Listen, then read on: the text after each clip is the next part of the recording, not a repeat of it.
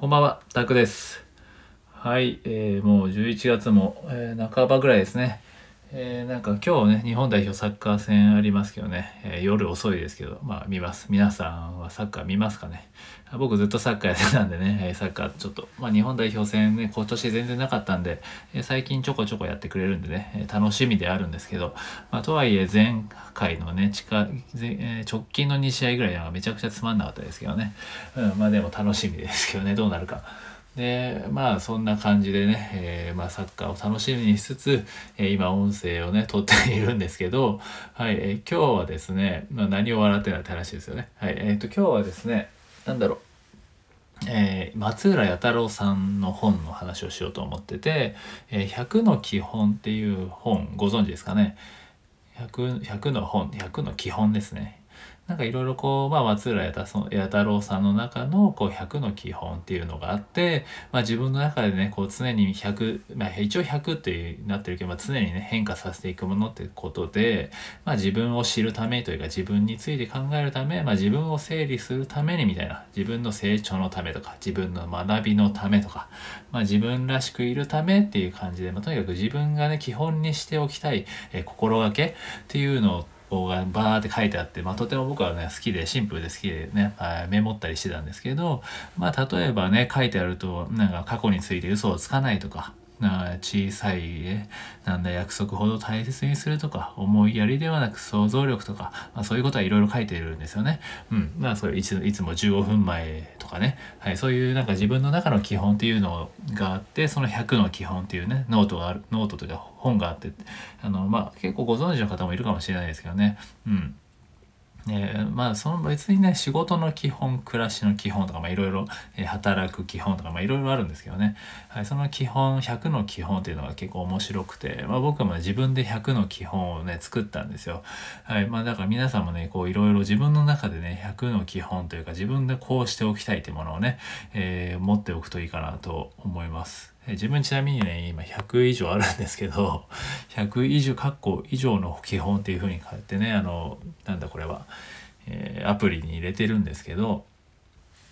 うん、まあ例えばですね「I need you, I need myself」とかよくわかんないこと書いてます。あと「done is better than perfect」とか、まあ、あとは責任のないところに責任を持つとか、ね、思いやりは想像力から生まれるとか、えー好き嫌いが自分を作るとかえポジティブな姿勢気持ちから想像力は生まれる。安全な場所から想像力は生まれないとかね、えーそういうことをいろいろ書いてるんですけどそういう100の基本自分の中の100の基本っていうのをね、えー書いてるんですよね、まあ、自分も結構今久々に見てうん面白いなと思ってね自分で書き出したものも、えー見てるんですけどうん、例えばじゃあ今日ね何がいいかな、まあ、まあ皆さんもねもしこう100個ぐらいね自分の中の基本。まあ本家から本とかからパクるでもいいんですけど、うんなんか自分はね自分の中でこれは大切にしたいとかね感謝はしようとかね。はい、えーそういうなんか自分が持ってたい考え方思考とか、まあ、日常的なことで持っておきたい、えー、本当そういう、まあ、思考ですよね。マインドというか。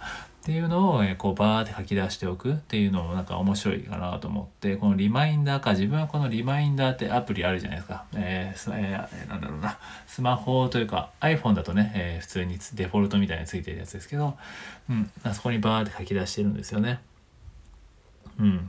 例えば、まあ、あとはね事実を直視して決断するとか自分で考えるとか人の意見ばかり聞かないとか、まあ、そんなシンプルなこととかねあと基本を繰り返すっていうことをね過去の自分は書いてます。こうやってねたまに見返すとねその時の自分の状況ってわかるから面白いですよね、えー小さな親切が大きな売り上げとかね、うん、これあ懐かしいですね。ちょっとこう見てて懐かしくなったりします、まあ、その時にねなんか人と話したりしてる時になんか心に響いたりするものってあるじゃないですか。そういうのをねポンポンってね貯めていくみたいな、えー結構それ僕あの言葉を貯めていくのが好きでまあそうね誰か友達と話したりとかまあなんですかね恩師とかまあいろいろね話してる時に何かこれヒントというかなんかいいな心に響いたなってものは結構メモるようにしててまあ例えばねこういう音声も言ったらネタとかなくなりがちですけどねそういうのをただ言うだけでもいいと思うんですよね。まあ、やっぱり自分の中の気づきをこう外に出すってめちゃくちゃ大事だと思うので、うんそういう意味でもねそういう使い方っていうのも音声もいいのかなっていうふうにえ思ったりしてます。